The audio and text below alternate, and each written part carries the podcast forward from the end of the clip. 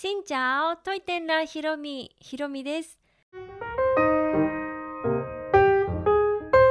この番組は YouTuber ブロガーでもありベトナム旅行研究家のひろみが日々の出来事やベトナム旅行にまつわるお話をしています。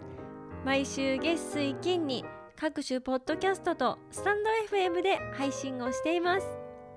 今日はとってもあったかくなって夏まではいかんけどなんか春にもういよいよなったなといった感じの天気になりました。今これを撮ってるのは前の日の日曜日なんですがホワイトデーですね。でこのいい天気なのでね少しさっきちょっと外にお散歩に出たらとってもたくさんの方が外にいらっしゃってホワイトデーを楽しんでるのかな？そんな感じの様子が見られました。はい。でですね今日は圧力鍋のお話をしたいと思います。皆さん圧力鍋お持ちでしょうか？私はですねこの年末から年始にかけて、まあ、1月2月頭ぐらいにかけてお家をね大掃除して家具とかいろんな器具とかいろんなものを取り替えて捨てては買い捨てては買いを繰り返していろいろいろねこう新しくなっていったんですがその中で最近圧力鍋がねお家に届きました。今まで欲しい欲しい思ってたんですが何がいいのかねどういうのがいいのかどういう機能があった方がいいのかとかその全然ね知識もなかったしどれぐらい使えるものなのか全く分かっていなかったのでなかなか手を出すことができなかったんですがいよいよお家にねやってきました。お家に届いたのは小泉かな？なんかそんな感じのメーカーの圧力鍋なんですがこれがねまだお家に届いて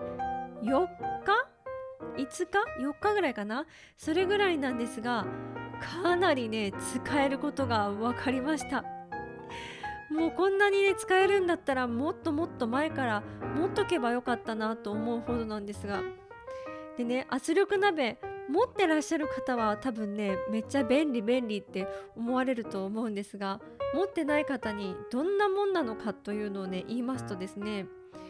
私のねお家に届いたのは電気バージョンなんですね。圧力鍋ってガスでやるその何て言うんだろうお鍋でやるバージョンと電気でやるバージョンがあって鍋でやるものは途中まで自分で火で温めるのかな？その後こうそのまま圧をかけてくれて中にこう熱とか圧がかかって中まで火が通ってくれて味も染み込んで煮崩れもなく焦げることもなくなんかとってもいい感じに仕上がるっていう感じだと思います。で私が届いたのは電気の方なのでもう具材を入れてピッてスタート押せば自分で自分でというか、まあ、電気を使って加熱してくれてそして加圧もしてくれてでその後蒸してくれるっていう機能がついてるものなんですね。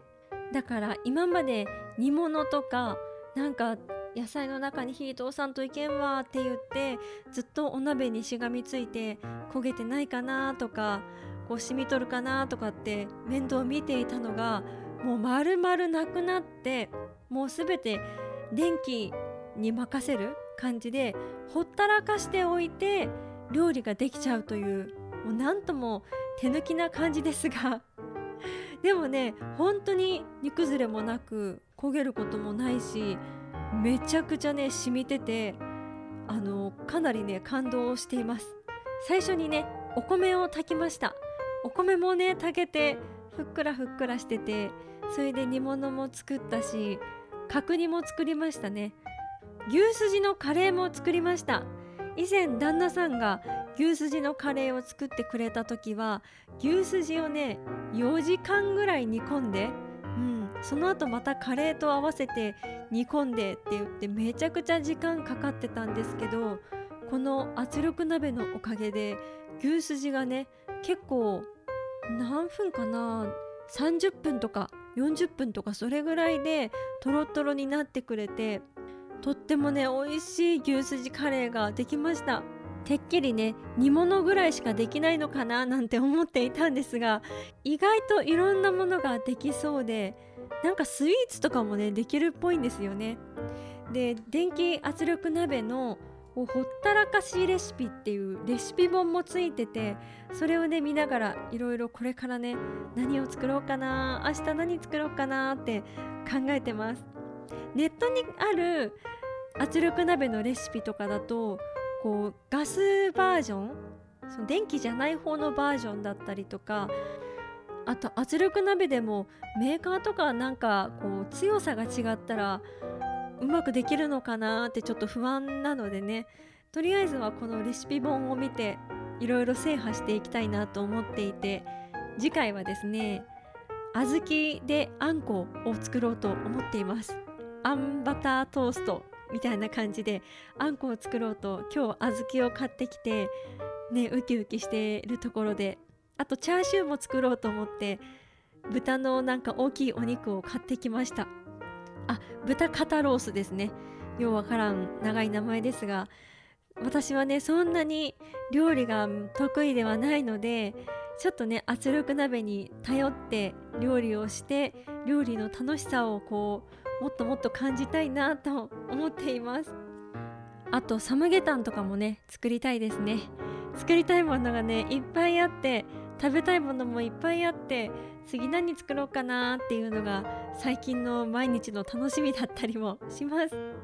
皆さんの圧力鍋のおすすめのレシピなんかあったらぜひ教えてください。というわけで今日は我が家にやってきた電気圧力鍋で料理の幅が何十倍にも広がりましたというお話でございました。この配信は毎週月水金各種ポッドキャストとスタンド FM で配信をしています。